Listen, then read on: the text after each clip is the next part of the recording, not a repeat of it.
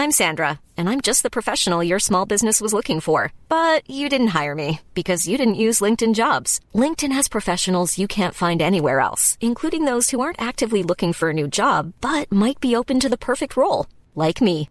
In a given month, over 70% of LinkedIn users don't visit other leading job sites. So if you're not looking on LinkedIn, you'll miss out on great candidates like Sandra. Start hiring professionals like a professional. Post your free job on linkedin.com/spoken today. Os fariseus não se consideravam pecadores. Primeira parte. Comentário de Mari Persona. Eu não sei se o judaísmo segue a mesma noção do islamismo. O, o muçulmano não se considera pecador no sentido de pecado original. Eu não sei aqui se o judaísmo também faz isso. Mas o que a gente pode entender é que havia diferentes judeus ali, não é? Porque tinha aqueles que iam ao batismo de João, que eram e, e confessavam a sua rebelião contra Deus por terem abandonado a lei de Deus, mas tinha também os fariseus que iam lá só para observar. Então, quando um, um judeu se colocava numa posição de superioridade acima das outras pessoas, ele não se achava pecador. Por isso que nós temos aquela, aquela história que o Senhor Jesus fala que um fariseu no templo orava dizendo, ó oh Deus, né? vamos ler lá, é o fariseu no templo, uh, eu não sei se é Lucas, Lucas 18. Lucas 18, versículo 10. O versículo 9 fala assim: E disse, disse também esta parábola a uns que confiavam em si mesmos, crendo que eram justos, e desprezavam os outros. Dois homens subiram ao templo para orar, um fariseu e outro publicano. O que, que era um, um fariseu?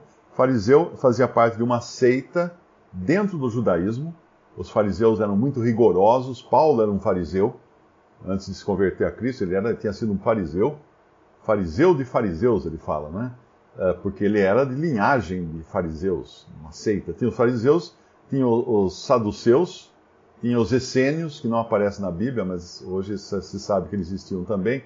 Os essênios eram mais os monásticos, não é? Aqueles que iam morar no deserto, separados de tudo. Seria mais ou menos como os monges católicos hoje, os que vão lá para a montanha, vivem lá no monastério só orando, só fazendo as coisas lá. Uh, esses eram os essênios mas havia os saduceus. Os saduceus eram os, os racionais.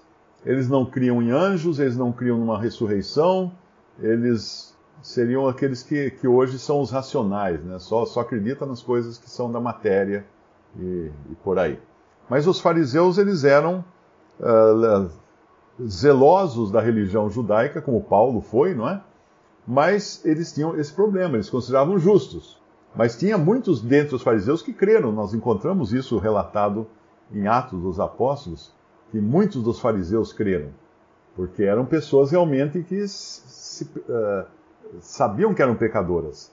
Então, dois homens subiram ao, ao templo. O fariseu, estando em pé, orava consigo mesmo, desta maneira: Ó oh Deus, graças te dou, porque eu não sou como os demais homens, roubadores, injustos e adúlteros nem ainda eu sou como este publicano. Eu jejuo duas vezes na semana. Eu dou dízimos de tudo quanto possuo. Ora, isso não é oração. Ele não está orando a Deus, ele está orando a si mesmo. ele está orando a si. Ele estava assim: Ó oh, Deus, eu dou, graça, dou graças porque eu faço isso, faço aquilo, faço aquilo outro, faço aquilo outro. Está tá dando graças a Deus por quê então? Não, não, foi, não é Deus que faz você fazer essas coisas, então não, não é oração isso. Isso não é, não é, graças a Deus. Isso é só fachada né, de piedade. Aparência de piedade negando o poder. Aí ele começa, pega no pé do, do publicano. O que era um publicano? O publicano era um judeu que, quando foi invadido pelo, pelos romanos ali, a terra, os publicanos eram contratados, os judeus, alguns judeus eram contratados para trabalhar como coletores de impostos contratados pelos romanos e também pela, pela cúpula judaica para recolher impostos. Então ele recolhia impostos tanto para o templo, que tinha o imposto do templo também, que, que era cobrado, como os impostos para o imperador romano.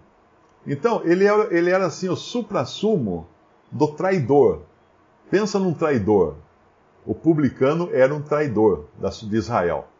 Porque ele trabalhava para o inimigo e ainda tirava o dinheiro do povo para entregar para o inimigo. E ficava com um pedaço para ele também, porque uh, quando, quando aquele publicano Zaqueu, quando ele fala com o Senhor, ele deixa claro que ele não tinha, ele não tinha tirado, né, do, ele não roubava. Ele não roubava, ele, ele era um homem que tinha consciência. Era um homem nascido de novo, que a gente pode dizer, não é? Ele tinha consciência de pecado. Então, a, aqui nós encontramos esse, esse publicano é, muito parecido, pensa assim, na, na Segunda Guerra Mundial, os alemães invadiram a França, tomaram a França. Aí, muitos franceses uh, do, dos, uh, das repartições públicas, de vários lugares e várias coisas, passaram a trabalhar para o alemão, para os alemães. Eles eram obrigados a trabalhar para os alemães. Então tinha os coletores, os coletores de impostos dos uh, franceses, que eles coletavam impostos dos comerciantes, dos cidadãos franceses, para entregar o dinheiro para o alemão. Agora pensa assim, como é que você acha que o povo amava esse tipo de pessoa? Né? Assim como tiveram os diretores de museus na França que entregavam as obras de arte para os alemães também. Saíam trens carregados de Paris, carregados de obras de arte, para levar tudo para a Alemanha. Então eles eram, eles eram, eram párias na sociedade francesa, né, nesse caso, mas aqui os publicanos eram párias na sociedade uh, judaica, de, dos judeus. Então quando ele fala aqui, uh, entra então em cena, no versículo 11, o, ver, o fariseu, que ele faz essa falsa oração a Deus, que na verdade ele está, ele está exaltando a si mesmo. No versículo 13, o publicano, porém, estando em pé, de longe, nem ainda queria levantar os olhos ao céu, mas batia no peito, dizendo: Ó oh Deus, tem misericórdia de mim, pecador. Digo-vos digo que este desceu justificado para a sua casa, e não aquele, porque qualquer que a si mesmo se exalta, será humilhado, e qualquer que a si mesmo se humilha, será exaltado. Então é, é difícil a gente responder se os judeus criam ou não que eram pecadores, porque essa é uma questão muito individual.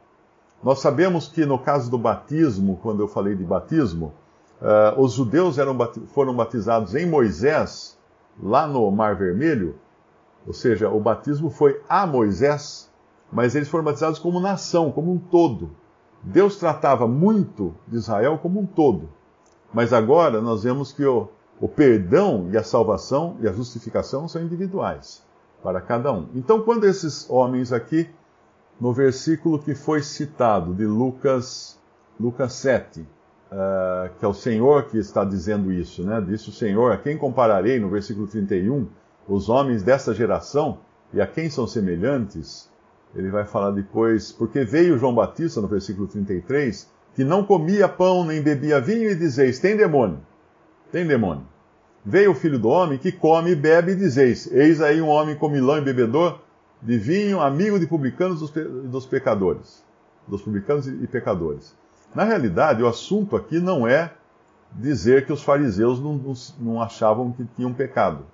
O assunto é que nada que viesse de Deus poderia contentá-los. Porque veio João Batista, que era um homem que tinha uma vida ascética, né, uma vida totalmente separada das, dos prazeres da carne, não comia pão nem bebia vinho, comia gafanhoto com mel, se vestia de, de pele de camelo, e aí eles falam, ah, tem demônio, esse aí tem demônio, não pode ser de Deus, tem demônio. Aí vem o filho do homem, por que, que é filho do homem? Jesus é chamado de filho do homem porque Deus precis, precisava de um humano para julgar os humanos. E ele vai fazer isso no final. Lá em, em, Apocalipse você encontra sempre a expressão filho do homem. Por quê? Porque nenhum homem vai poder dizer assim, não, Deus não pode me julgar, ele não sabe o que é ser homem. sabe sim, ó. Por isso que ele vai colocar o filho do homem. O filho do homem será o juiz no juízo final. O filho do homem. E então eles falaram, aí vem um que come e bebe, Jesus comia e bebia. Ontem um me perguntou assim, mas é, uh, o cristão, é pecado o cristão beber vinho? Eu, eu, depois uma mensagem no Facebook eu falei assim, Por quê? Você acha que o primeiro milagre de Jesus foi transformar água em Coca-Cola? Né? Não, tem, não tem nada a ver falar que o cristão não pode beber vinho, sendo que o primeiro milagre de Jesus foi produzir vinho. Não foi produzir Coca-Cola, refrigerante ou qualquer outra coisa. Ah, por que ele não produziu leite, né, para alimentar as multidões? Porque ninguém vai a um casamento esperando que vá servir leite. E ainda mais, o vinho era tão bom que foi elogiado, porque falam assim, uh, todo casamento, toda festa, né, o costume é oferecer primeiro o, o, o melhor vinho, e daí quando todos já tomaram bastante, ou seja, já está todo mundo meio assim, aí serve o vinho ruim, porque aí ninguém percebe o gosto. Mas aqui, você guardou o melhor para o fim. Então, o Senhor Jesus fez, fez esse milagre. Não tem nada a ver essas coisas de que cristão não pode beber vinho. Cristão não pode se embriagar. A embriaguez é pecado. Porque no momento em que o vinho começa a tirar os seus sentidos, começa a tirar você do sério, aí soa o alerta. Você já não está mais tomando uma bebida ou comendo uma comida por prazer, mas agora para ter domínio sobre você. Para ter domínio. Você não vai poder ter um culto racional, como fala lá em, em Romanos, e nem poder dizer que o, o, espírito dos profetas estão sujeitos aos profetas, porque o seu espírito vai estar sujeito ao vinho, à, à embriaguez, à droga, a, a, qualquer coisa que tire você de uma, de uma condição normal de raciocínio. Então, aqui nesse versículo, ele está mostrando que os judeus não estavam contentes com coisa nenhuma. Sim, Jesus comia, não era um comilão. Sim, Jesus bebia vinho, não era um beberrão não era um alcoólatra. Sim, ele era amigo dos publicanos e pecadores porque ele veio para buscar o que estava perdido. Ele não veio para buscar os fariseus justos, porque os sãos não precisam de médico, e sim os enfermos. Tanto é que aquela, aquele capítulo de, de, João, quando ele fala da história, ele conta a história do, do jovem, primeiro ele fala da, da ovelha perdida, né? Ele, o começo do capítulo fala que tinha os fariseus e Jesus dirigindo a eles a palavra, aos fariseus, aos fariseus. Ele não está falando ali para um bando de, de pervertido, de, de alcoólatra, de beberrão, de bandido, não. Ele está falando aos fariseus. Um homem tinha cem ovelhas e uma ovelha se perdeu. Ele deixou as 99. Onde ele deixa as 99? Se vocês escutaram o hino de Luiz de Carvalho, lá de antigamente, né? Lá diz assim no hino, é um hino que está até em Inários, tem Inários tem as, uh, as, as 99 deixou no aprisco. Não, não deixou no aprisco, deixou no deserto. No deserto. João fala que deixou no deserto. Porque o aprisco é um lugar que tem abrigo, tem comida, tem água, mas deserto é um lugar que não tem nada. Então a mensagem do Senhor para aqueles fariseus foi muito clara eles não se consideravam perdidos, eles eram as 99 ovelhas que Deus deixava no deserto, sem nada, porque eles não tinham alimento, eles não tinham água, eles não iam ter nada de si mesmos, e corria então o pastor encontrar a ovelha perdida. Ele ia atrás da ovelha perdida, aquela que realmente precisava e reconhecia o seu estado de perdida. E depois ele entra com outra história. Essas duas histórias são fantásticas, porque todo mundo pensa que ele está falando uma história de que, ah, você não pode ser como. Uh, você tem que ser como as ovelhas que ficam no, no, aprisco. Você não pode sair do aprisco. Não saia da igreja, meu irmão. Não tem nada a ver com isso. Nada a ver com isso. Então ele vai depois mostra a do filho pródigo. Quem é o filho pródigo? Um perdulário que vai para uma terra estranha, pega metade da fazenda do pai, metade da riqueza do pai, e quando o pai deu metade para aquele filho, isso significa que a outra metade o pai deu para o filho mais velho. Por isso que quando depois o filho mais velho reclama do pai que tinha matado um novilho lá, um, um bezerro, para celebrar a volta do filho mais novo, o pai responde assim: Tudo que eu tenho é seu. Porque ele tinha, ele tinha dividido a herança em vida. E nunca isso acontecia. Normalmente a herança é dividida depois da morte, né? Normalmente, antigamente, pelo menos, o cara morria, aí separava os bens para os filhos. Ali não. Por causa do filho que falou: me dá aqui a minha parte da fazenda, a parte que me cabe. O pai dá. O pai dá. Na verdade, até a, ideia de que ali o filho pródigo não é o filho que é pródigo, é o pai que é pródigo. Pródigo significa perdulário, uh, esbanjador. Isso que significa pródigo. Não é prodígio. Né? Prodígio é outra coisa. Ah, eu tenho um filho prodígio, porque ele é muito inteligente e tal, né? Não é, não é, se falar que você é pródigo, não está não é, não tá elogiando. Está falando que você é um perdulário, que você joga dinheiro fora, que você é gastador, não tem controle das finanças. Isso é pródigo. Mas na verdade, na história, não é o filho só que é pródigo, né? O pai é pródigo. Porque o pai entrega tudo, metade dos bens para aquele filho, e a outra para o outro filho. O pai fica sem nada. O pai fica sem nada. E que pai você conhece que deu tudo que ele tinha de mais precioso para nos salvar? Você conhece algum pai assim, não? claro, né? Deus amou o mundo de tal maneira que deu seu Filho unigênito para que todo o que nele crê não pereça, mas tenha a vida eterna. Olha que pai que deu seu Filho. A coisa mais preciosa que alguém tem na vida é um filho. E o pai entrega para ser morto por bandidos, para morrer no lugar de criminosos como eu, como qualquer um de vocês. Pessoas que não mereciam de jeito nenhum que Deus sacrificasse o seu próprio filho por nós. E aí então, esse filho pródigo vai lá pro gastar tudo que tinha com prostitutas, com tudo, no fim ele se arrepende e vem. E quando ele chega, ele nem tem coragem de falar o que ele planejou. Pai, me faz como um dos teus empregados, teus diaristas, né? Ele não, tem, ele não fala isso. Ele fala, pai, pequei, pequei contra o céu. Mas a hora que ele vai falar assim, me faz como um dos seus diaristas, ele não, não tem coragem. Porque o pai saiu da casa correndo. O pai, vendo-o de longe, foi correndo ao encontro dele. Não foi ele que correu, ficou batendo na porta, pai, atende aí, pai, eu voltei, pai, por favor, pai, deixa eu entrar, pai. Não. O pai que sai correndo e vai ao encontro dele e não pergunta nada não pergunta nada, abraça o filho, beija o filho, e para um pai, que era um homem nobre, aquele pai, né?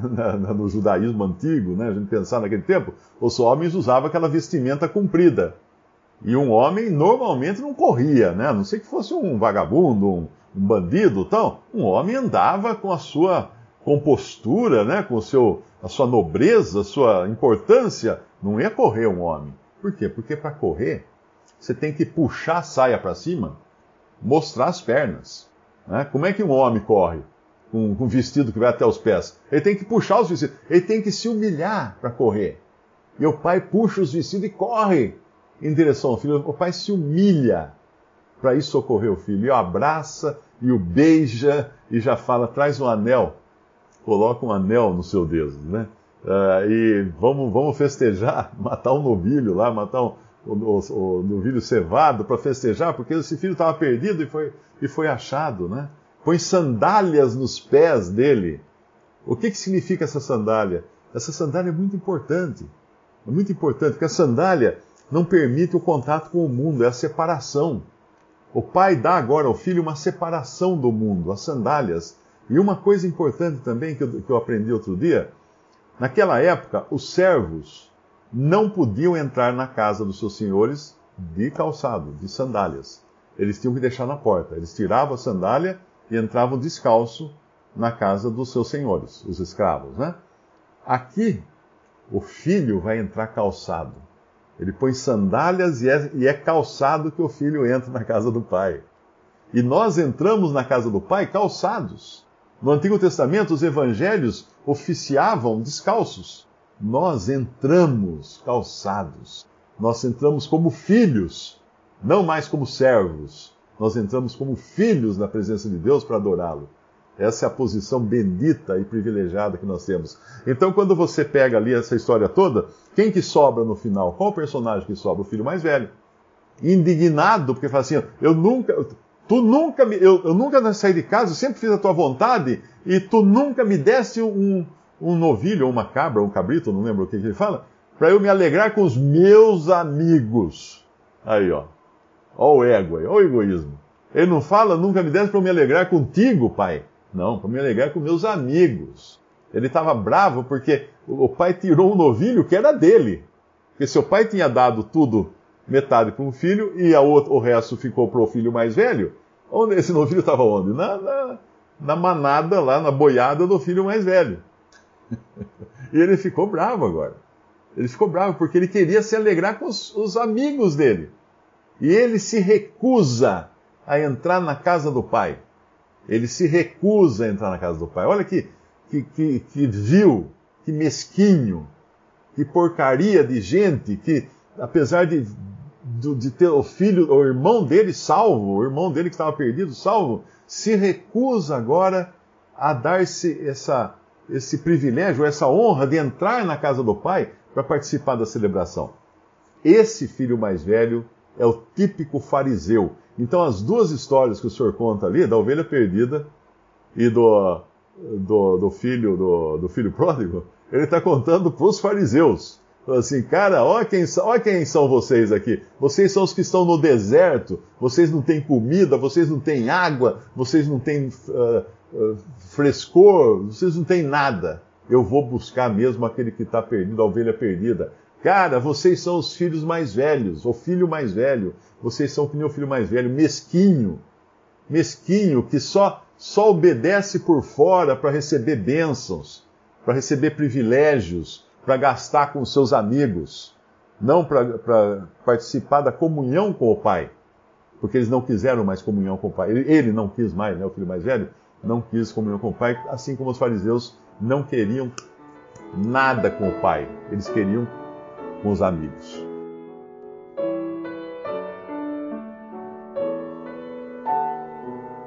Visite respondi.com.br. Visite também 3minutos.net.